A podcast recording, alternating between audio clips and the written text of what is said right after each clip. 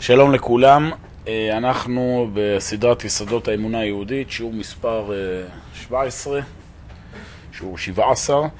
אה, פעם שעברה אנחנו דיברנו על, אחרי שהרב הצביע על הנקודה המרכזית שעבורה באמת כל מושגי האמונה הם נמצאים בצורה נכשלת ומתוך כך קורים כל הנזקים וכל התהליכים שדיברנו עליהם במהלך השיעורים, שזה בגלל חוסר לימודי אמונה, אז דיברנו על חשיבות לימודי אמונה, דיברנו, ניסינו לתת איזה קריאת כיוון מעשית, איך באמת משתלטים על המרחב הזה של לימודי תורה בכלל ולימודי אמונה בפרט, ובפעם שעברה אה, דיברנו על אה, תפקידה של הכפירה בעולם ואיך היא לאט לאט מצמיחה אמונה גדולה יותר.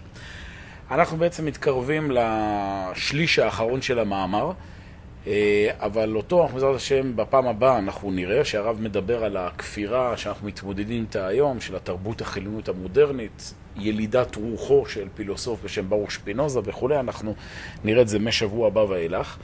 אבל מה שעכשיו נראה זה עוד איזו חוליה שהרב משלים לנו כחלק מהזיכוך של המושגים האמונים, והוא מחדש לנו גם מה זה מושג גם הכפירה וגם מה זה מושג התשובה.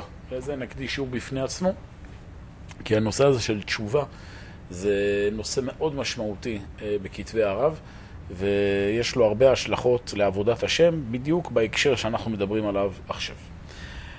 אז אה, במאמר איסור מרקים אומר הרב קוק, מי שמכיר את התוך שבכפירה מצד זה, מוצצו את דבשה ומחזירה לשורש קדושתה, ומסתכל בהוד הקרח הנורא, כפור שמיים.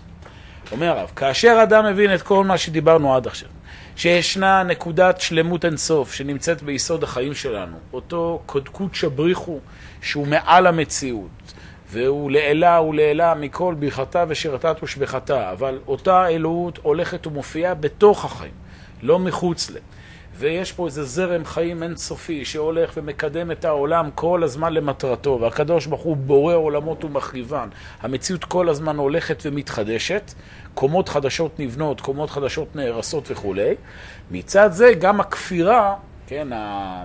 לכאורה העולם התרבותי הזה שאנחנו נפגשים איתו, האנושות כולה נפגשת איתו במאות שנים האחרונות, שכביכול כפירה הכרתית באלוהים, גם הכפירה מקבלת את ההקשר הנכון. הכפירה זה לא איזה קריסת מערכות שעכשיו העולם הולך לאבדון והאמונה הולכת ומתמוטטת, אלא גם הכפירה היא חלק מהתהליך האלוהי של קידום העולם. הכפירה, תפקידה, כמו שאמרנו, זה לאתגר את מושגי האמונה. לקחת את מושגי האמונה הנכשלים, להצביע על הכשל שבהם, ומתוך כך ללכת ולהצמיח אמונה גדולה יותר.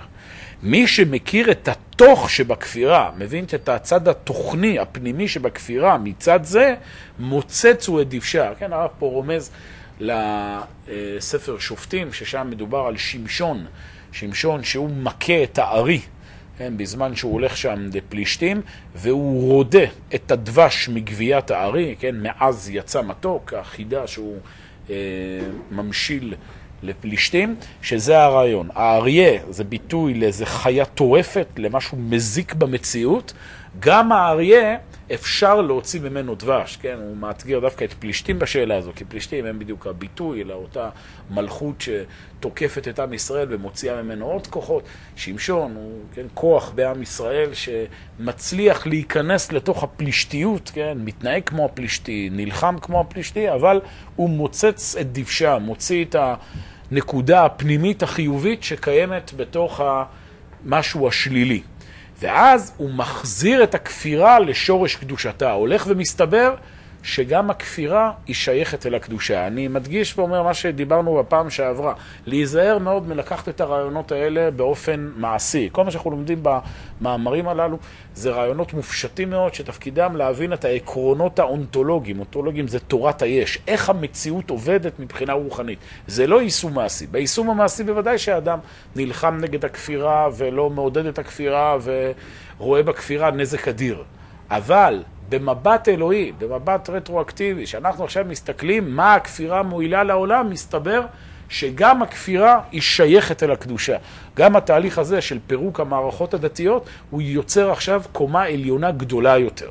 ואז אומר הרב, אדם כזה, אדם אמוני שמביט גם על הכפירה כחלק מהתהליך האלוהי, מסתכל אותו אדם בהוד הקרח הנורא, והוא רואה כפור שמיים. זה ביטוי מאוד ייחודי של הרב, שרומז לרעיון עמוק, מופיע בספר יחזקאל, פרק א', כן, מעשה מרכבה, בפרק הנסתר הזה, שמתאר כביכול את ההתגלות האלוהית של uh, הקדוש ברוך הוא, כתוב שם בין השאר, כן, יש שם מרכבה ואיזה חיה עם כל מיני uh, ברקים וחשמל סביבה וכולי, בין השאר כתוב, ודמות על ראשי החיה, כאין הקרח הנורא, נטוי על ראשיהם מלמעלה. החיות שהן נושאות את המרכבה, שזה ביטוי להנהגה האלוהית בעולם הזה, יש מעליהם הוד קרח נורא. הוד זה משהו פנימי שמתגלה כלפי חוץ, הוד מלכות, כן?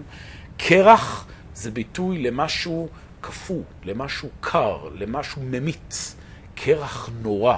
נורא לא במשמעות השלילית, אלא במשמעות של עצום. יש מעל החיה האלוהית, מעל ההנהגה האלוהית בעולם הזה, יש איזה מעטפת, יש רקיע של קרח, יש משהו אימתני, מקפיא במציאות. מה זה? אומר הנביא בספר איוב, מבטן מי יצא הקרח וכפור שמיים מי ילדו. כן, הרב קוק לקח את שני הפסוקים האלה וחיבר אותם. הוד הקרח הנורא, כפור שמיים. זאת אומרת, איוב כביכול שואל, זו שאלה רטורית, הקדוש ברוך הוא יצר את הכל בעולם. מבטן מי יצר הקרח? מי יצר את הקרח? מי יצר את הקושי? מי יצר את ההקפאה? מי יצר את המוות? מי יצר את הכאבים? כפור שמיים מי ילדו? הכפור, אמרנו, העמידה במקום, כל השלילה בעולם, גם היא תוצר של השמימיות האלוהית. כפור שמיים, הכפור האלוהי, הכפירה, גם היא חלק מהתהליך האלוהי הגדול.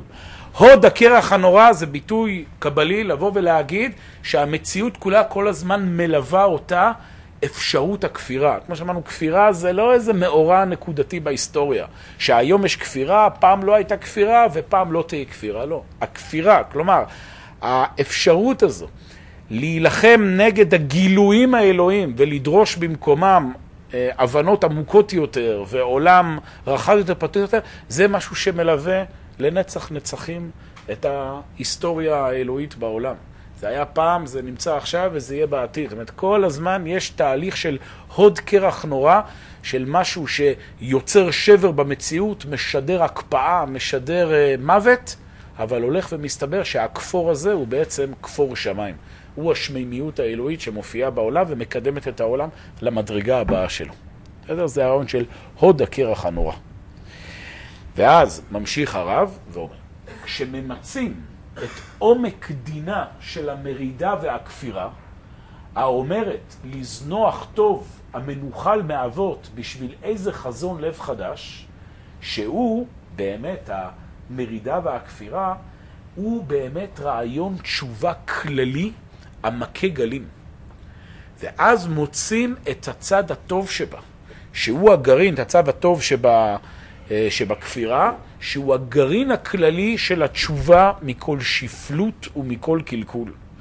ומתוך כך באים גם לשוב מהכלכלה הגדולה שיש בהריסה עצמה, ואז שבים אל השם באמת, וגאולה באה לעולם.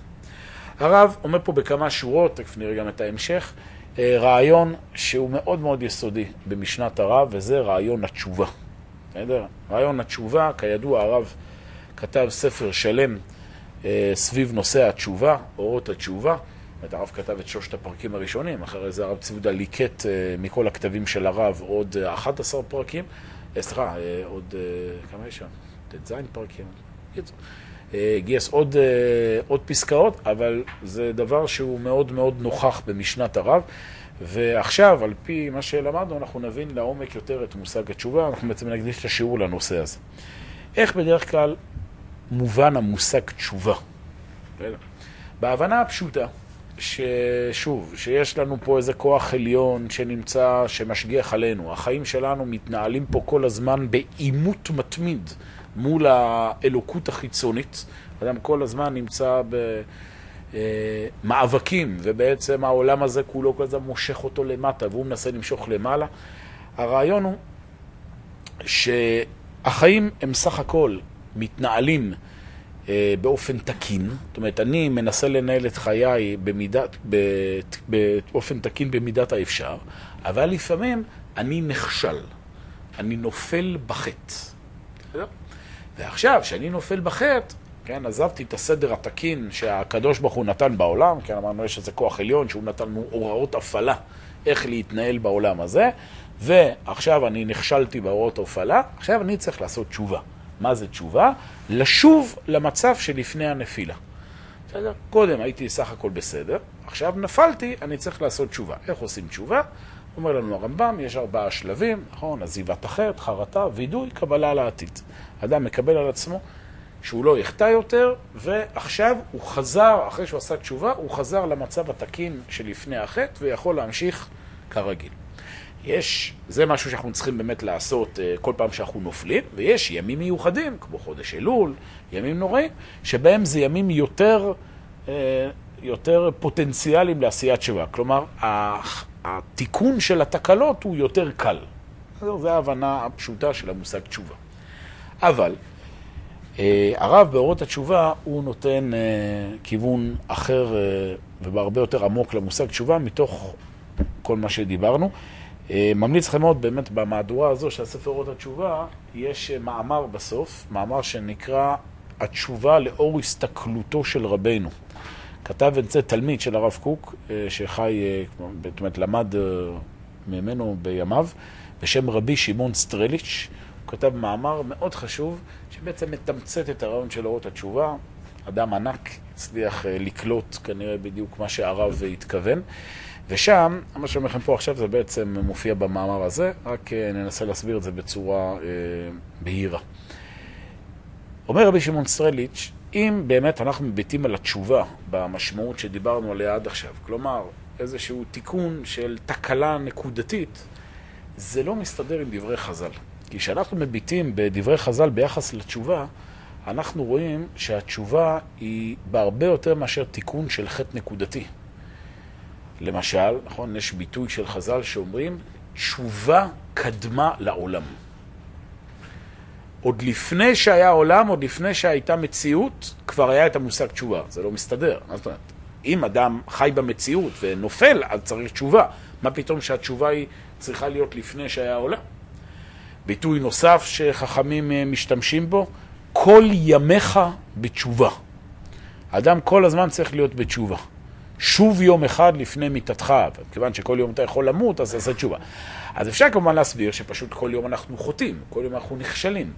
זו תפיסה קצת uh, מייאשת. זה לא המנגינה שעולה שם מחז"ל. חז"ל אומרים, כל ימיך בתשובה, אני רוצה להגיד, יש איזה ערך מהותי לתשובה מצד עצמה.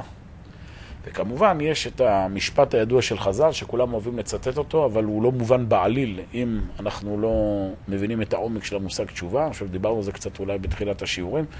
המשפט, מקום שבעלי תשובה עומדים, צדיקים גמורים אינם יכולים לעמוד. שוב, זה משפט מאוד uh, מרגש, אבל uh, הוא לא מובן בעליל, מה פתאום? זאת אומרת, זה שאדם הוא בעל תשובה, שהוא נפל בחטא ועכשיו הוא מתקן, אה, כל הכבוד, אבל מה פתאום שאתה תהיה יותר גדול מבן אדם שלא נפל בכלל? זאת אומרת, מהמשפט הזה יוצא, שוב בהבנה פשוטה, שעדיף לחתור, נכון? ככה משמע, תחתור, וככה אתה תהיה במצב יותר טוב משהיית לפני החטא.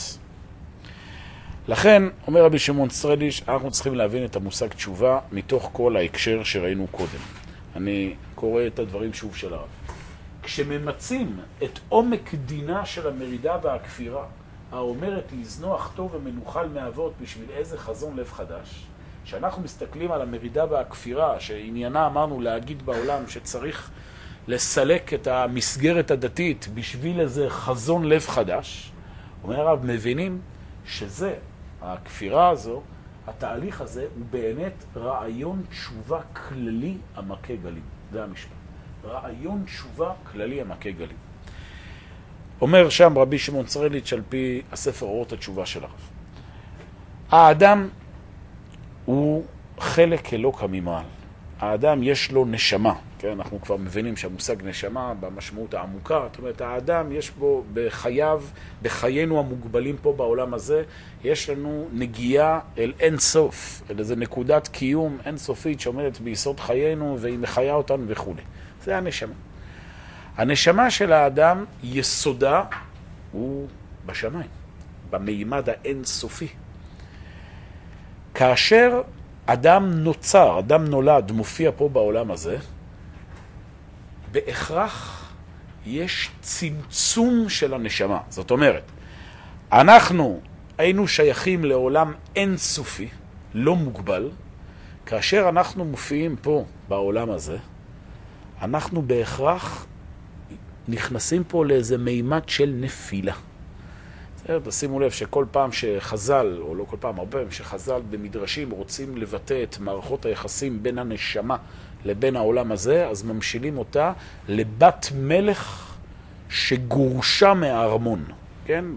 הנשמה תפקידה להיות בהרמון, במקום המלכות, במקום השלמות.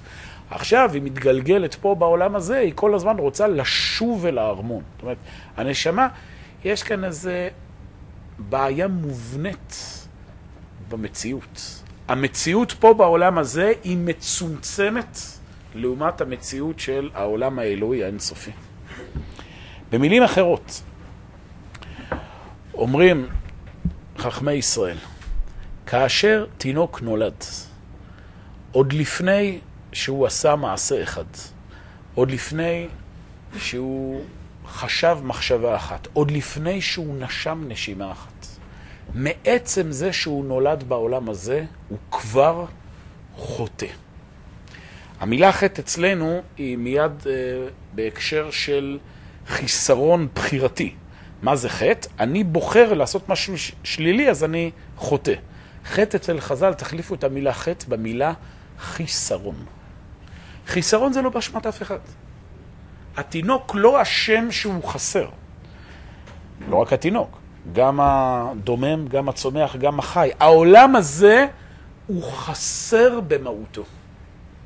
בעולם הזה יש צמצום מובנה מצד זה שזה עולם הברואים, לעומת עולם הבורא שהוא אינסופי, אנחנו פה במציאות מוגבלת. הרעיון הזה שהעולם שלנו יש בו צמצום מובנה, זה מה שמופיע אה, בלשון חכמים בביטוי חטא הארץ. אומרים חכמים שהארץ חטאה, כן, בפרשת בראשית כתוב שכאשר uh, האדם, uh, הקדוש ברוך הוא אמר לאדמה להצמיח עץ פרי, והאדמה חטאה והוציאה עץ עושה פרי. כלומר, במקור היה אמור להיות טעם העץ כטעם פריו. במקור, העץ והפרי היו צריכים להיות מאוחדים. היינו צריכים לאכול את הגזע ולטום בו טעם של פרי. אם נמשיג את זה למושגים שלנו, במצב האידיאלי, וזה גם מצב שיהיה לעתיד לבוא, יהיה אחדות בין אמצעי למטרה. כן? לא שהגזע מצמיח את הפרי, אלא שהפרי מופיע כבר בגזע. היום אנחנו נמצאים במצב שאנחנו עושים תהליכים, אמצעים, אנחנו לא מרגישים בהם סיפוק, לא מרגישים בהם שמחה. זה נראה לנו עבודה קשה, אפורה. ובסופו של התהליך אנחנו מגיעים לתוצאה, ושם מרגישים את הסיפוק. במצב האידיאלי, עץ פרי. הסיפוק והחיות והעוצמה מופיעים בתוך התהליכיות של העולם הזה. אבל העולם לא בנוי ככה. המציאות, האדמה הוציאה עץ עושה פרי. זאת אומרת, הטבע, כמו שאנחנו מכירים אותו היום, זה עץ שיש לו ענפים, העץ והענפים הם לא ראויים לאכילה, ומהם צומח הפרי. זאת אומרת, כיום יש לנו פער בין האמצעי לבין המטרה. אבל מכל מקום הרעיון הוא שהאדמה חטאה. מה הכוונה הארץ חטאה? האדמה חטאה, זה לא שה... רגבי האדמה יש להם איזו מודעות אנושית והם החליטו בעצמם אה, לעשות דווקא לבורא ולהצמיח אה, עץ לא כמו שהוא ביקש. ויש כאן ביטוי של החכמים לבוא ולהגיד, המציאות כיום היא בהכרח חסרה. יש חטא מובנה בתוך המציאות. זה גם בעומק העניין, דיברנו על זה קצת, הנושא של גירוש אדם וחווה מגן עדן. שוב, זה לא הפשט שהיה פה איזה שני אנשים שגירשו אותם מאיזה פארק עם פארק מים, ומאז הם עכשיו נמצאים בחיפוש אחרי גן עדן. אלא יש כאן ביטוי שהמציאות כיום לא מאפשרת להיות בגן עדן. כיום יש נחשיות. יש צדדים אפלים שהם חסרונות במציאות. או ביטוי אחר של חז"ל, שהקדוש ברוך הוא ברא את העולם, ראה שהאור גדול הוא, גנז אותו לצדיקים לעתיד לבוא. זאת אומרת, העולם כיום, הוא לא מופיע את השלמות כמו שהוא יופיע בעתיד. יש חוסר במציאות, אבל, טוב תגידו, אה, זה משהו מאוד מייאש. מי שקצת מכיר את התיאולוגיה הנוצרית, זה גם התפיסה הנוצרית. התפיסה הנוצרית היא מדברת על זה, שהעולם הזה הוא חוטא במהותו. מה אבל הנקודה היא? בניגוד לתפיסה הנוצרית שמדברת שהעולם חוטא במהותו וממילא אין תקנה לעולם הזה והאידיאל הוא שהעולם הזה יחרב ותהיה אפוקוליפסה והעולם כולו אה, אה, ייעלם וכולי, התפיסה האמונית היהודית מדברת על זה נכון. העולם חסר במהותו, אבל בשנייה שנולד החיסרון, נולדת האפשרות לתקן, נולדת התשובה. ביום שנחרב בית המקדש, נולד משיח בן דוד, אומרים חז"ל. בתשעה באב נחרב בית המקדש, בתשעה באב נולד המשיח. הכוונה במשמעות העמוקה, החורבן הוא הצמחת הגאולה. החיסרון של המציאות הוא זה שמאפשר את התשובה. מה זה תשובה?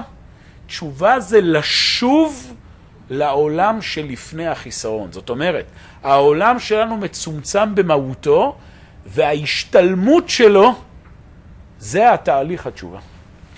תשובה זה לא שם קוד לאיזה תקלה נקודתית שצריך מדי פעם בחיים להתעסק איתה.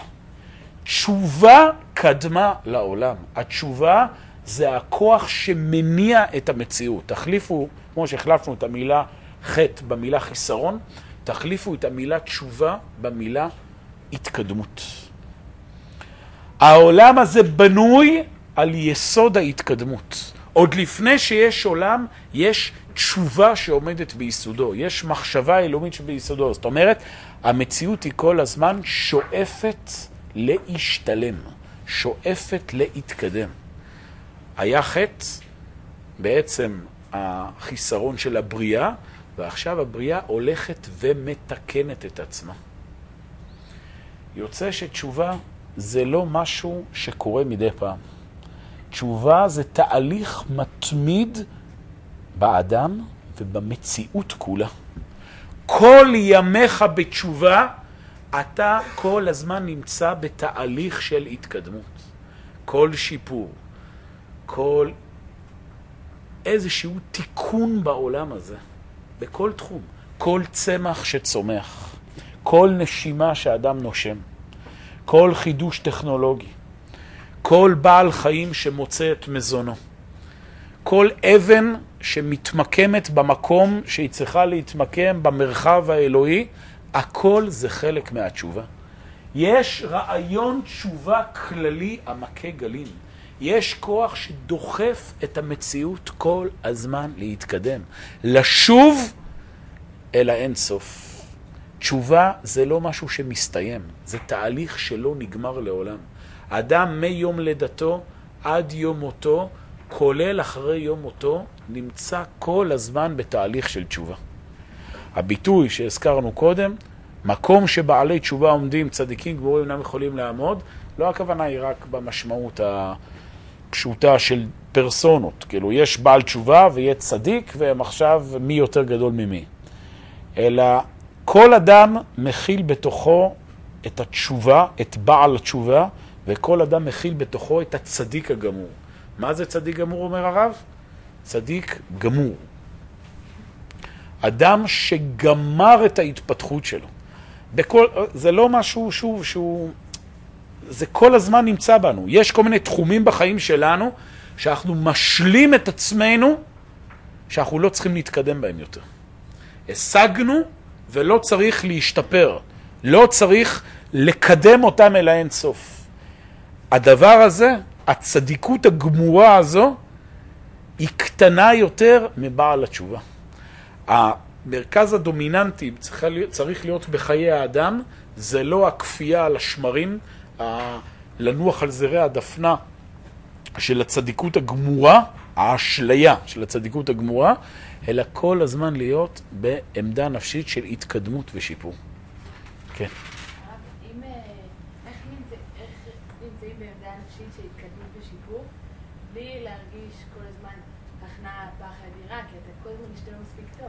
עוד פעם, הכנעה פח אדירה זה לא צריך להיות דווקא בעמדה של... הש... הכנעה פח אדירה זה, זה תכונות חיוביות. השאלה היא לאן לוקחים אותם. האם לוקחים אותם לכיוון של השיתוק, כלומר, אני אפס, אני לא שווה כלום, אני כישלון, או פח אדירה במשמעות שחז"ל מתכוונים, כלומר, תכירי שיש משהו גדול ממך. מתי את יראה ממישהו? את יראה ממישהו, דיברנו על זה, יראה עליונה ויראה תחתונה, שאת מזהה הוד קרח נורא. את מזהה פה איזה גודל שהוא לא גורם לך לשיתוק, אלא גורם לך להבנה שיש עוד לאן להתקדם. וזה באמת יוצר אצל האדם כל הזמן את המוטיבציה להתקדם. זה במציאות בריאה. כאשר אדם הוא במצב פחות בריא, אז לפעמים הוא מפתח איזו אדישות לחוסר ההתקדמות שלו, והוא משתבלל לו בעמדה הפסיבית ובא, ובעולם הדמיוני שהוא ברא לעצמו שהכל שלם, ואז ייסורים ממרקים. אז הוא חוטף מכות שמגיעים באמת מתוך כאב וכולי, שמאלצים אותו להתקדם. אבל התהליך הוא כל הזמן אותו תהליך. גם הפוך יכול לקרות. כאילו, יכול להיות שבן נכנס לאיזה, לא יודעת, מלחמה להתקדמות. כן, פרפקציוניזם. כן. כן, נכון, יש גם בעיה לצד השני, אבל זו בעיה פחות קשה. זאת אומרת, צודקת שיש גם חשש שאדם עכשיו, מרוב רצון להתקדם, הוא נכנס לאיזה חוסר נחת אה, תמידית. בסדר, אה, בוא נגיד, זה, אז אדם צריך להבין שחלק מההתקדמות זה גם להבין איפה המדרגה שלו, ולהבין שעכשיו הוא הגיע למשהו מסוים, ועכשיו עוד אין לו אפשרות להגיע למדרגה החדשה, אז שימצא את עושרו במדרגה הקיימת. בסדר, זה בעיה. אדם אבל צריך למצוא את שמחתו בתהליכיות. איפה בדיוק עובר המינון של התהליכיות? איפה עכשיו אנחנו מאיטים ואיפה מאיצים? זה עת ומשפט ידע לב חכם. אבל העמדה צריכה להיות כל עמדה של רעיון תשובה כללי המכה גלים. ולכן כל המציאות כולה נמצאת כל הזמן בתהליכי תשובה. זה עולם שלם שכל הספר אורות התשובה עוסק בו. הרב לוקח את אורות, בספר אורות התשובה ומצליח להראות איך כל מעגלי החיים, החל מהמעגלים האישיים ביותר הגופניים, זה שהמדיצינה הוא קורא לזה, הרפואה, זה שהרפואה הולכת ומתקדמת, זה חלק מהתשובה של העולם. זה שהעולם הנפשי של האדם הולך להיות יותר ויותר מבוקר, כן, הפסיכולוגיה וכולי, מודעות עצמית, זה חלק מתהליך התשובה.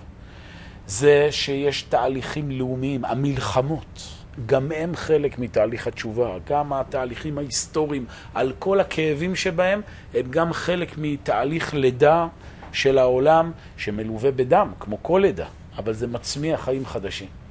איך כל התהליכים התרבותיים שקיימים בעולם, המהפכות, השינויים, כולם הם רעיון תשובה כללי מכה גלים, ואפילו הוא מגיע לרמות הקוסמולוגיות, איך האבולוציה, כן, דיברנו על זה קצת גם בשיעורים. התהליך הזה שהעולם, יש פה אה, לאט לאט התרוממות ושינוי במשמעות הפיזיולוגית של העולם, במשמעות הגנטית, בעלי חיים, הדומם. הצומח, הכל הולך פושט צורה או לובד צורה, הכל זה שייך לרעיון תשובה כללי אחד המכה גלים. ואז בתוך זה מוצאים את הצד הטוב שבה, שהוא הגרעין הכללי של התשובה מכל שפלות ומכל קלקול, כאשר אדם מקדם כל תקלה קטנה בחייו. זה חלק מתהליך התשובה. תשובה זה משהו שאדם, הוא, הוא, זה חייו של האדם. כל חייו של האדם זה לשוב, זה כל הזמן לצאת ממקומו, מהשפלות והקלקול, ולהגיע למדרגה העליונה. מה שאנחנו מכנים במושגים ההלכתיים, שבן אדם זקוק תשובה, כן, שאנחנו אומרים שפה בן אדם הוא בסדר וכאן הוא צריך לעשות תשובה, הכוונה היא ברגע שבן אדם עבר איזה קו אדום. זאת אומרת, התהליך התשובה הוא תהליך שכל חיי האדם הם סביבו. אמרנו, כל, כל נשימה של האדם זה תהליך תשובה. אבל יש לפעמים מצבים שהאדם עבר עבירה, זאת אומרת, החז"ל קבעו גדרים, קווים אדומים שנקראים הלכה, וברגע שאדם עבר את זה, אז עכשיו הוא צריך לעשות תיקון עוד יותר גדול. כי הוא כבר, מה שנקרא, ירד מעבר ל... לקו האפס. אבל אתם מבינים שזה הבדל כמותי, לא הבדל איכותי. איכותי. זאת אומרת, מצד האמת, אה, גם הצדיק הגדול ביותר בעולם וגם הרשע הגדול ביותר בעולם, הם נמצאים על הציר של התשובה. גם הצדיק נמצא בתהליך כל הזמן של התקדמות ושיפור מהחסרונות והחטאים שלו. וגם הרשע נמצא בתהליך שיפור והתקדמות מהחסרונות והחטאים שלו. למה בכל זאת לזה אנחנו קוראים צדיק ולזה אנחנו קוראים רשע? כי בשבילנו, אנחנו מסמנים את זה. יש פה איזה קו אדום שברגע שמישהו עבר אותו, עכשיו הוא זקוק לעשות פה תהליך עוד יותר, עוד יותר שורשי ופנימי.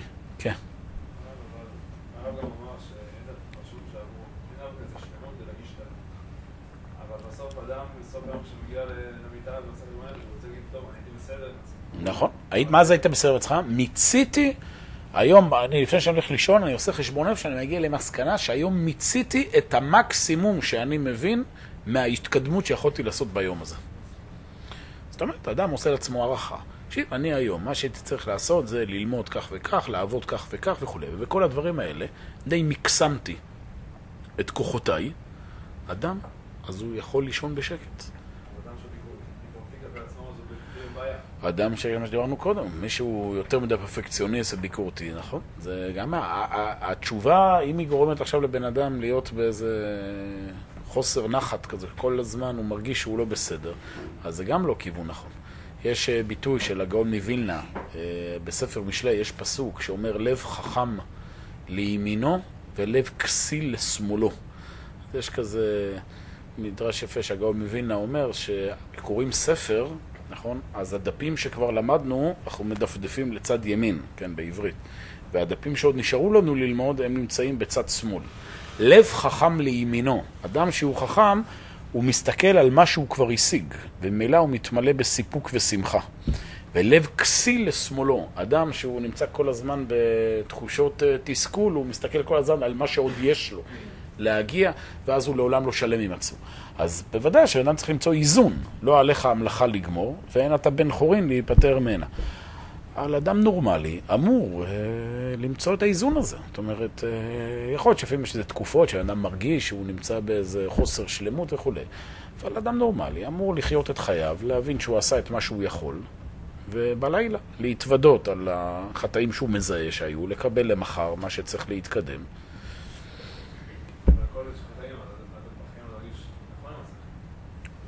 אני אומר שוב, איך בן אדם מזהה, בואו ניקח מהחיים שלנו, איך בן אדם מזהה, נגיד הוא צריך ללמוד למבחן, שזהו, למדתי וזהו. מה, תמיד הרי אפשר ללמוד עוד, נכון?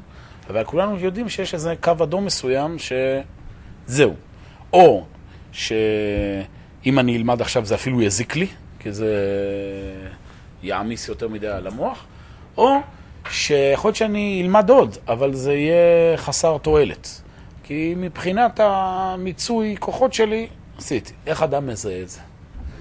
אז באמת, ילד קטן לא יודע לזהות את זה. אדם מבוגר שכבר מכיר את הכוחות שלו, זה שאני עשיתי עכשיו את מה שאני יכול, ולא צריך יותר מזה. אז עכשיו תמשיל את זה לכל דבר בחיים. כל דבר שאדם משתדל ומנסה לקדם בעצמו. הוא כל הזמן בתשובה, אבל נמצא בעמדה של אה, גם נחת, של איפה שהוא נמצא. יתרה מזו, אני חושב שדווקא הגישה הזו ביחס לתשובה, היא מאפשרת יותר נחת של אדם כלפי עצמו. כי שוב, ברגע שבן אדם מסתכל על התשובה במשמעות הפשטנית, יש פה איזו נקודת שלמות. הייתי בה לפני החטא, עכשיו נפלתי, בסדר? אז אני עכשיו צריך לתקן אותה. אז בן אדם, שוב, הוא מייצר לעצמו דמיון שהוא יכול להגיע לאיזה רגע של שלמות. ומילא הוא מפתח איזה תחושה, גם דיברנו, אני חושב, קצת במהלך השיעורים, מפתח תחושה של חוסר סובלנות כלפי חוסר שלמויות. זה גם מאוד מאוד מאפיין אה, תרבות אה, חומרית. אנשים חומרנים, שהם כל דבר מודדים בצורה הכמותית, קשה להם ממשהו שהוא לא שלם, שהוא לא נוצץ, שהוא לא סימטרי. כי... שוב, יש איזה דמיון שלי שהדברים צריכים להיראות גמורים, כמו שאמרנו, צדיק גמור, ועכשיו אני מגיע וזה לא ככה, אז זה נותן לבן איזה חוסר, כן, למשל, לא יודע, נכנס הביתה והבית לא מסודר. אה, זה מצב לא תקין, צריך שהבית יהיה מסודר. ויש כאלה שזה משפיע עליהם באופן יותר קשה מהרגיל. כי הבית צריך להיות מסודר. זאת אומרת, העולם צריך להיות שלם. ייתכן שהוא לא שלם, אז זה יוצר עכשיו איזה תחושות תסכול מאוד גדולות. כן, או... גם דיברנו על זה, על אה, חוסר סובלנות כלפי אנשים עם פגמים במציאות. גם, יש אנשים שקשה להם מאוד עם זה שהם פוגשים חסרונות במציאות. הנאצים למשל לא, לא יכלו לסבול שיש נכים ובעיות גנטיות. כן, דבר ראשון, התפיסה, ההשמדה הראשונה שהם עשו זה כנגד כל החולי נפש ואנשים עם אה, בעיות וכולי. לכאורה, נכון? רוצים שהעולם יהיה שלם, נכון? אז זה האידיאל. ואם העולם שלם, אז האנשים האלה מפריעים לחוס... לשלמות. אז צריך לחסל אותם. יש פה משהו, כולנו מרגישים איזה סלידה, אבל לכאורה מבחינה לוגית, מה, יש פה איזה מש, משוואה מתמטית אה, נכונה. אז זהו, שהחיים זה לא משוואה מתמטית. החסרונות הם חלק מהעולם. זה לדעתי אחת הנקודות שברגע שהיא קשורה מאוד לסוגיה הזו, שברגע שמפנימים אותה, זה משנה את כל, כל החיים. החיס... אין דבר כזה שלמות. יש רק תשובה, יש כל הזמן השתלמות. ומילא, כאשר אדם הוא ממקסם את יכולתיו בכל תחום, הוא מפתח תחושה של שמחה ושלווה במה שקיים.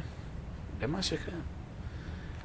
שוב, העולם החולני הזה של הנקיפות מצפון, כן, התשובה גם, יש כאלה אנשים שלעולם לא שלמים מהתשובה, כן, לצורך העניין. היה, עשינו משהו לא טוב בעבר שלנו. לא יודע מה. כשהיינו קטנים, אז uh, היינו מאוד נבזים, כי ילדים קטנים נבזים, והיה איזה מישהו, שכן כזה מסכן, שהיה ליד הבית שלנו, ואנחנו בתור ילדים קטנים נהגנו להציק לו ומררנו את חייו וכולי וכולי וכולי, והיום שאנחנו גדולים אנחנו מבינים איזה דבר איום ונורא זה היה, וגם אחרי זה הבנו שזה גרם לו לכל מיני בעיות, והדבר הכי איום ונורא שיכול להיות. איך בן אדם עושה תשובה על זה? שוב, אדם אומר, יש כללים. אני עכשיו גדול, ואם נגיד לצורך העניין האדם הזה עדיין בחיים, צריך לבקש ממנו סליחה. לפעמים אי אפשר לבקש סליחה, כי כבר אין לי מי לדבר, אבל לפעמים הולכים לבקש סליחה. והאדם הזה אומר, אני לא סולח. בצדק מבחינתו. כי היה פה איזה נזק אדיר, שעכשיו זה שבאים סליחה, זה לא עומד ביחס למה שנעשה. על פי ההלכה, מה צריך לעשות? לבקש עוד פעמיים. ברצינות, לא סתם סליחה, סליחה, סליחה, אלא לגשת לבן אדם בצורה באמת זה, לבקש סליחה וכולי. הבן אדם לא סולח. זה, שוב, מי שחי בעולם אשליה של שלמות הוא בבעיה. יש לו עכשיו חור בחיים שלא הושלם, ועכשיו זה יכול להרוג בן אדם. יש אנשים שכל החיים מלווה אותם פה, איזה תסכולים מסוימים שהם לא וכולי. אדם שמבין את הרעיון תשובה כללי מכה גלים, הקדוש ברוך הוא, שוב, גלגל את המציאות עכשיו באופן כזה, שזה מה שאני יכול לעשות. אז השלמות מופיעה עכשיו בחוסר השלמות הזו. זה התשובה. בן אדם הוא לא, לא נמצא עם נקיפות מצפון, הוא לא מחטט בפצע, הוא לא עכשיו אה, כל היום, לא. הוא עשה את מה שהוא יכול, והוא עכשיו מביט קדימה. זה התשובה. התשובה, באורות התשובה יש על זה כמה פרקים, שהרב צריך מדבר על זה. האדם צריך להבין, שהוא עשה תשובה, זה נגמר, זה לא היה. התשובה היא משנה את העבר. אתה, זה, זה הכל קשור להג... להבנה הזו. יש פה תהליך אינסופי של התקדמות. ועכשיו, ברגע שבן אדם מתחבר לתהליך הזה, אז ברור שיש פה ציר אינסופי של דברים שצריך לעבוד. אבל עכשיו זה כבר הבדל כמותי. בסדר, צריך לשפר פה, צריך לשפר צריך פה. כמו שאמרנו, גם אדם יעשה את מקסימום, הוא ימשיך לשפר, גם אחרי מותו הוא ימשיך לשפר דברים. אבל ברגע שבן אדם מתחבר לציר האיכותי הזה, שהוא נמצא בתהליך של שיפור מקסימלי והתמדה במה שהוא יכול, זהו. זדונות נעשים לו כזכויות. שימו לב לאן זה מגיע. לא רק שתיקנתי וטוב, נו, אז איכשהו כיסיתי פה את הפצע. לא. זדונות נעשים כזכויות. הכוחות הללו, שהם שליליים, שהם הביאו שלילה בעולם, הם הופכים להיות חלק מהטוב. יש גמרא. אני שוב, כי הרעיון הוא שהתשובה היא שאת עכשיו הולכת ומשפרת את המצב כחלק מהתהליך האינסופי של ההתקדמות בעולם. שאת עכשיו לא, עושה כמיטב יכול, יכולתך לקדם את עצמך ואת החסרונות שלך, את שייכת ל, לאלוהים, את שייכת לתשובה. אז אדם צריך, זה חלק מעבודת השם, לא לשקוע בדברים האלה. יש גמרא שאומרת שאם אדם אה, גנב קרש ובנה בית, בסדר? ואחרי שהוא בנה את הבית, אחרי כמה שנים הוא החליט לעשות תשובה. האם הוא צריך לפרק את הבית כדי להחזיר את הקרש? התשובה היא לא. למה? לא ניכנס עכשיו לדיון ההלכתי, אבל לדיון האמוני. כולנו בחיים בנינו את עצמנו גם על קרשים גנובים. כל אדם במהלך חייו, אין צדיק אשר עשה טוב בארץ ולא יחטא. אין אדם שכל החיים שלו הם uh, תמימות אחת שלמה. החיים, הבית נבנה גם, גם מקרשים פגומים. לא הורסים את הבית בשביל להוציא את הקרש. עכשיו יש בית, אני נותן את השווי של הקרש למי שגנבתי. זה הכל בדיעבד, לא לכתחילה. לכתחילה אדם לא יכול להגיד, אני אגנוב, אחרי שאני את הבית, אני אגיד שזה מה יש. אדם פעל מה שהוא פעל שהוא היה צעיר וטיפש. ועכשיו הוא בנה את הבית, אז הוא ייתן את השווי של הקרש למי שהוא גנב ממנו, עוד פעם, כדי שהוא לא ינזק, אבל הוא לא יפרק עכשיו את כל הבית שלו, את כל החיים שלו, על משהו שהיה בעבר, שאי אפשר עכשיו לתקן אותו יותר ממה שהוא עכשיו. זה מובן קצת הרעיון? כן או לא? אני אומר. מה זה? היום אנשים זה בעיה, בגלל שאנשים חיים בעולם מאוד מאוד חומרי ומאוד מאוד דמיוני והם מחפשים שלמות, אנשים הם בלי חמלה. קשה להם מאוד uh, עם ה... לסלוח, כי, כי שוב, לקחו לי משהו, אז מבט האמוני זה לא מידת הדין, זה מידת החסד. מידת החסד זה ההבנה שיש אלוהים. והחוסר הזה יושלם, גם אם הוא לא יושלם עכשיו, בחשבון הנצח, הדברים יושלמו. ואז ממילא כל התהליך הזה של שיפור והתקדמות הוא, הוא חלק. זה הדרך שבה אדם חי, ולכן אדם בכל רגע נתון בחייו, לא משנה מה הוא עשה. ברגע שהוא עשה תשובה, הוא שייך לאלוהים. והוא כל הזמן נמצא בעמדה של שמחה והתקדמות. הוא לא רדוף על ידי שדים ורוחות מהעבר, ולא נמצא כל הזמן בזה. פשוט הולך וצומח, הולך וצומח, והכל יביאך אלוהים למשפט. שמח בחור בילדותך. הכל יהיה במשפט, הכל בסופו של דבר צרור לא ייפול ארצה. כל קרש יחזור למקומו. כל כאב שגרם, זה יתוקן. אבל עכשיו אנחנו נמצאים ברעיון תשובה כללי המכה גלים. זה עולם אחר. זה עולם מלא חסד, מלא אהבה, מלא התקדמות, מלא אמון. וזה אדם שאדם אמור לאמץ ביחס לעצמו, דבר ראשון, ומתוך כך גם ביחס לאחרים, דיברנו על זה גם. איך אדם מתייחס לפעמים שהוא פוגש אנשים עם חוסרים במציאות? שימו לב שיש תופעה כזו. שלפעמים פוגשים אדם עם איזה נכות מופגנת כלפי חוץ, לא יודע, לא מסוגל ללכת, לא חירש או משהו, אז יש לאנשים איזו תחושה כזו שזה לא בסדר, ואז הם מתחילים לעמוד לידו במבוכה, נכון? כאילו, נגיד מישהו, לא עלינו עם כיסא גלגלים, אז כזה מתכופפים אליו ואומרים לו, הכל בסדר איתך, הכל טוב. מה הבעיה? הוא לא חירש. כי יש כזו תחושה, הוא, הוא, הוא, זה לא בסדר שאני הולך והוא לא, אז, אז, אז יש כאילו איסורי מצפון, והאיסורי מצפון האלה דורשים ממני להתנהג אליו. זה הדבר הכי מעצבן שיכול להיות לאנשים. הם... הקדוש ברוך הוא יצר שהאדם הזה עכשיו הוא כזה. כמו שלנו יש את החסרונות שלנו, לא יש את החסרונות שלו. אז בוודאי עוזרים כל מה שאפשר. יותר, הוא צריך עזרה יותר בדברים מסוימים, כמו שאנחנו צריכים עזרה בדברים אחרים, ודאי. אבל היחס הנפשי הוא הכי טבעי שבעולם. אני בריאה וחברי בריאה. אני מלאכתי בעיר, חברי מלאכתו בשדה. שנינו, אחד המרבה ואחד הממית, ובלבד שיכוון ליבו לשמיים. אין פה מי יותר מי פחות, עם כל התחושה הזו. אני שלם והוא חסר. הוא חסר ואני שלם, זה לא קיים. כולם על הציר האינסופי הזה של אלוהות שהולכת ומתקדמת בעולם. עכשיו אני נמצא בעמדה שאני נותן לו, והוא יהיה בעמדה שהוא נותן לי עכשיו, עוד עשר שנים, עוד אלפיים שנה. הכל הולך ומשתלם. מילא האדם שחי ככה, הוא חי בשלמות פנימית ועצמית עם עצמו ועם העולם. עושה את מה שהוא יכול, את המקסימום שיכול, והוא שמח בעולמו של הקדוש ברוך הוא. איפה שהוא לא נמצא, באיזה תקופה שהוא לא נמצא, באיזה מציאות חיים שהוא לא נמצא. הוא חלק מרעיון התשובה המכה גלים.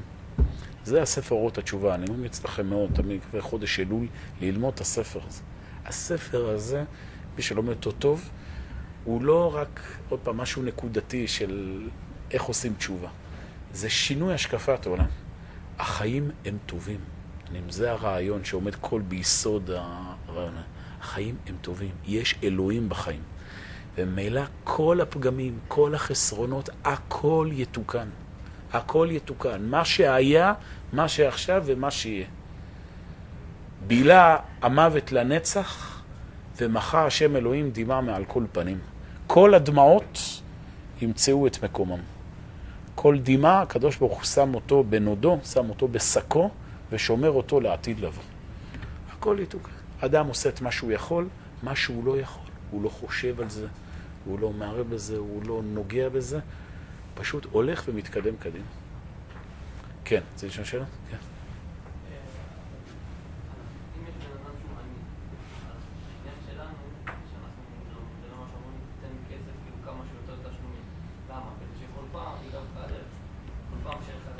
אתה צודק.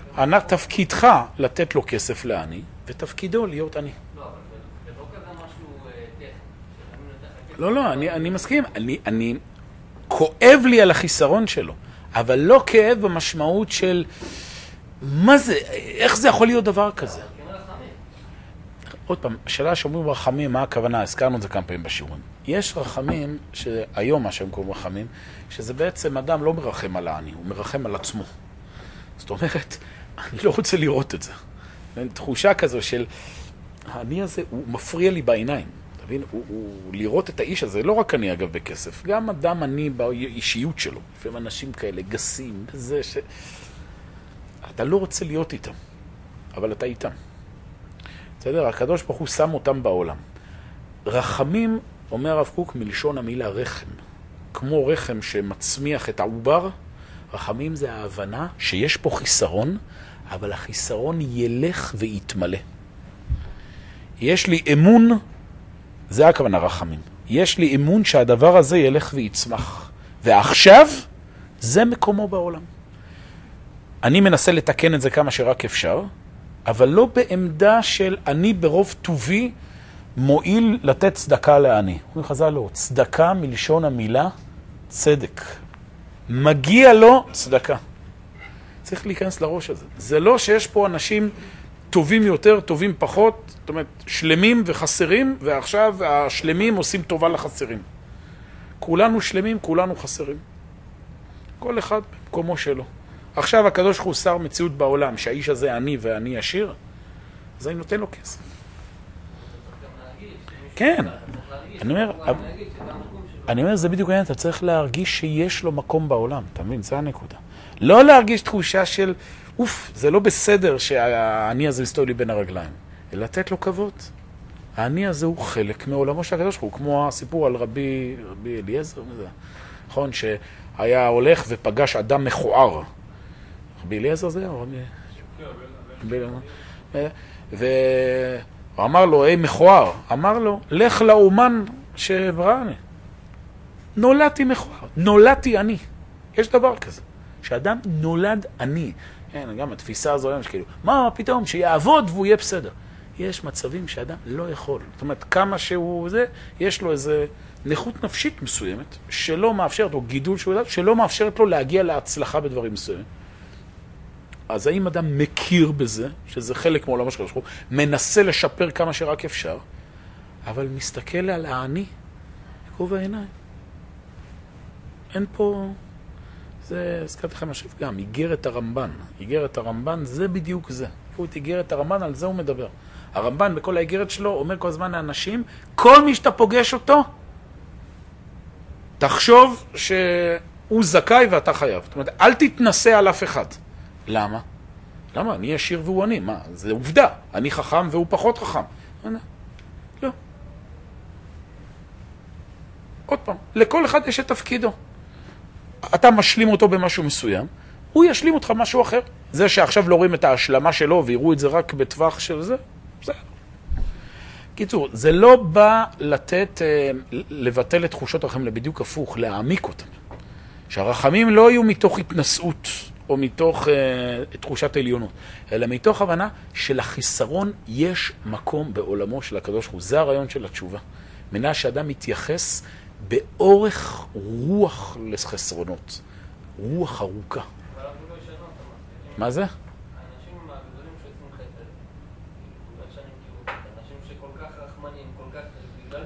אז הם... טוב, זה, אז אני חושב שצריך, אם אני מבין אותו, צריך להגיע למדרגה כזו שזה משולב. אתה מלא אורך רוח למציאות, ואתה בגלל זה רוצה שהמציאות תלך ותתוקן, אבל השאלה באיזה צורה אתה עושה את זה. שאמרתי, אם אתה עושה את זה בצורה של... שזה לא יהיה, או בצורה של הקדוש ברוך הוא יצר את זה, ותפקידי עכשיו ללכת ולנסות לשפר את זה, ואדם לא מחזיק טובה לעצמו. כסף, אומרים חז"ל, הכסף שלך, הקדוש ברוך הוא שם את זה בידיים שלך, אתה עכשיו נותן לו, מה... אני חושב שדווקא הצדיקים הגדולים, הנדבנים הגדולים, הם ככה עובדים. זה, זה סוג של... זה תפקידי בעולם, הקדוש ברוך הוא נתן לי אוצר לתת אותו במציאות. כן.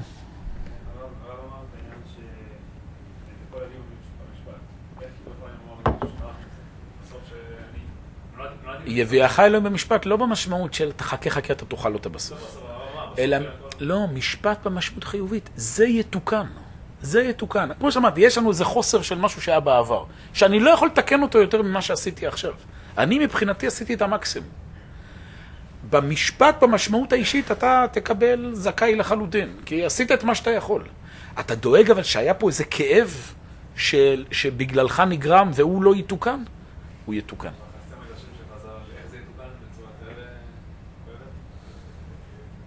אדם לא אמור להתעסק עם זה, אדם מתעסק עם מה שהוא יכול, אתה מבין? תגיד לי, אתה עכשיו אה, יכול לתקן את היהודים שנשרפו באינקוויזיציה לפני 700 אה, שנה? לא, נכון. אז גם בוא נחשוב על זה. בואו עכשיו אה, נשב כל היום ונראה תמונות של אנשים נשרפים באש כדי שנרגיש את הכאב. אתה, אתה עושה את מה שאתה יכול עכשיו. בתור בן לעם ישראל, עושה את ה... והכאב של אותם אנשים לפני 600-700 שנה, הוא יתוקן בחשבון הנצח. יש בזה הרבה גישה. אתה יכול להשליך את זה גם איך אה, יום השואה וכולי, איך אנשים צריכים להתעסק. האם כל היום לחטט בפצעים, או לבנות את מה שצריך מתוך העבר, ואז העבר מתוקן. הרבה דברים בחיים זה ככה. אוקיי, שאלה אחרונה, רק נסיים, כן? נגיד, הרב אמר שאנחנו קודם בהשתלמות. אז אה, הבן אדם הולך לישון והוא מרגיש שהוא מיצה את הכוחות שלו. שישן בשקט. אז השאלה היא, אם הוא יודע שהוא מיצה, לצורך העניין, אפשר אה, לקחת את זה למלא נקודות.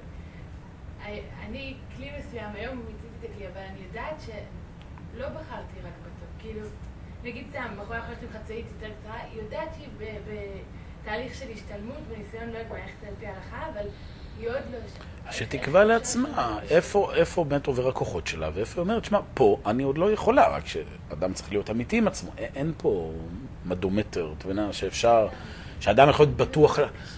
אני מסכים איתך. א', יש לנו גבולות הלכה שהם כן נותנים פה איזה גבולות שזה. בתוך זה, כל אדם, איפה, אני חושב שעוזר מאוד זה שבן אדם ממדר לעצמו דברים. זאת אומרת, גם בן אדם אומר, שמע, יש פה איזה נקודה מסוימת שאני לא יודע אם באמת עשיתי אותה טוב, זה אבל שמגדרים את זה. זאת אומרת, אני יודע שהיום הזה היה טוב, חוץ מהנקודה הזו, זה כבר נותן את השלווה הנפשית. הבעיה הגדולה שזה הכל כזה, נכנסים לשינה באיזה סלט אה, נפשי של תחושה של לא בסדר. ואז אדם קם לעוד יום שהוא לא בסדר. אדם לא, דיברנו על זה כבר, אדם עושה חשבון נפש. לפני השינה, אדם אמור לסדר את החיים שלו עם הקדוש ברוך הוא. מה היה היום? היה דברים טובים, והיו דברים לא טובים. היו דברים שהם בספק, זה גם לפעמים. שאני לא יודעת אם עשיתי את המקסימום או לא עשיתי את המקסימום. ברגע שאת מכניסה את זה לתבניות, לשליטה, זה נותן לנפש את האפשרות לעכל את זה בצורה נכונה. אדם אמור להרגיש בכל רגע נתון בחייו שלמות עצמית. זה עבודת השם. אמיתית, לא שהוא מזייף, פשוט אדיש ועושה מה שהוא רוצה וחסר מצפון. הוא עושה את המקסימום בכל רגע נתון, לא משנה מה קורה, שלמות. עשה את מה שהוא צריך, והוא חלק מהתהליך האלוהי של התקדמות בעולם. ומה שקורה מימין ומשמאל פשוט לא קיים. חסרונות, זה לא, לא נוגע בו. כן, לכן אמרתי, בוודאי, אם אדם לא עושה את המקסימום, זה בדיוק הנקודה, שאדם צריך להרגיש לא טוב עם עצמו וכולי. אבל כל אדם יכול להגיע למצב שהוא עשה את המקסימום. זה לא איזה... עשה את המקסימום, לא שהוא הגיע לשלמות, אלא הוא מבחינתו עשה את המקסימום. לא, באותו יום אני מתכוון. וחוץ מזה, שאם הוא ימות, אז הוא ימות, לא קרה שום דבר. הוא ימשיך להתקדם הלאה. לא, ביום הזה, היום הזה, אני עשיתי את המקסימום שאני חושבת שיכולתי לעשות. מקסימום זה, זה, זה מושג מאוד רחב. מקסימום זה לא לשבת כל היום להגיד פרקי תהילים. מקסימום זה גם, היום עשיתי בדיוק את מה שתכננתי. שהיום זה חופש, ותכננתי שאני הולך לטיול עם חברות, ועשיתי את הטיול כמו שצריך, על כל המשמעויות של הביטוי כמו צריך. אדם הולך לישון יחד עם שכולו מרגיש תחושת שלמות ושמחה. עשה את מה שצריך. ומחר יש יום חדש. אה?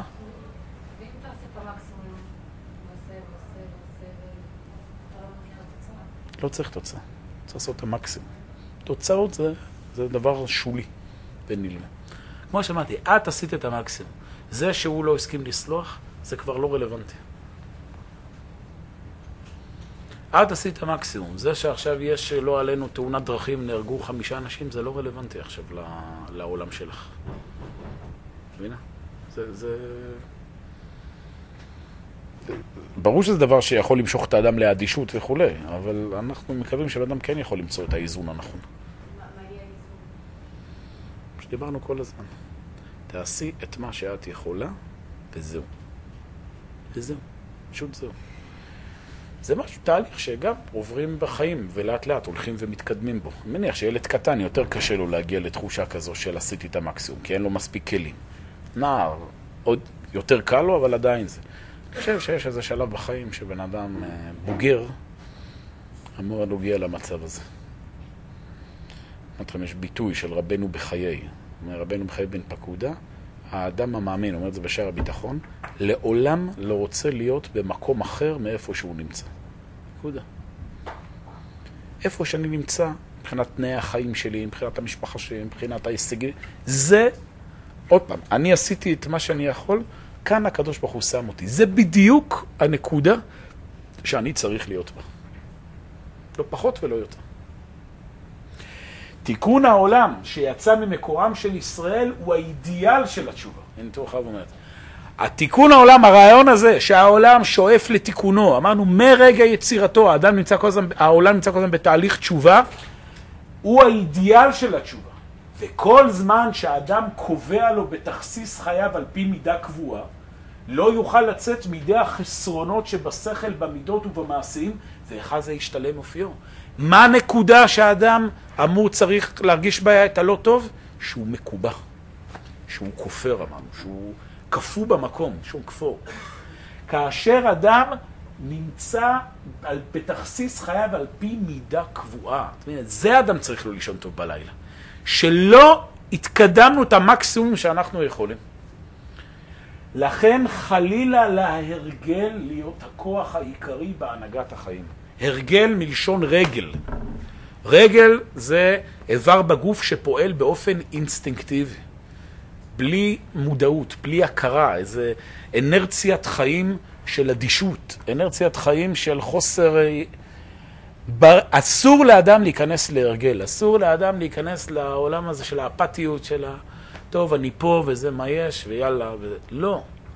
ברגע שהאדם נכנס לחוסר הרגל, כן, זה מה שאנחנו אומרים בחנוכה, אגב, עד שתכלה הרגל מן השוק, כן, שצריך להדליק נרות, כאילו להאיר את האור עד שההרגלים יסתלקו מהעולם. ברגע שאדם יוצא מההרגל, זהו, הוא במסלול, לא משנה איפה הוא נמצא. לכן חלילה להרגל להיות הכוח העיקרי בהנהגת החיים, ולעולם צריך האדם היחיד והחברה כולה להיות מתקן את עצמו ומרפא את שבריו הרוחניים והמעשיים. ולכן כל חידושי החיים וכל השאלות המהפכות את סדרי העולם כדי להטיבו, כל החידושים שקורים בחיים, כל ההתקדמויות, כל הטכנולוגיות, כל... כל הרגשות, כל האומנות, כל הדברים שצומחים בעולם, הם אך אורחות של תשובה. הכל זה ביטוי לתשובה הגדולה שנמצאת בעולם. ותמיד צריכה התשובה להיות עומדת בראש הפסגה של סולם השלמות האנושית. בסדר? ולכן הרעיון הזה של תשובה, אנו כחלק פה מהתהליך הגדול, שמבינים שזה קשור למצ... להבנה הזו של מושג האלוהות, כזרם חיים אינסופי שהולך ומקדם את המציאות, אז מתוך כך התשובה זה בעצם היישום, נקרא לזה, ה... אה, היישום הנפשי לאמונה הגדולה באלוהים.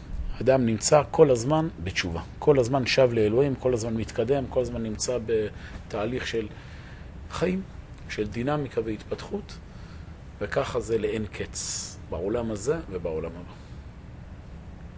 בסדר? אני מקווה שהנקודה הובנה, ואנחנו בעזרת השם נמשיך בפעם הבאה.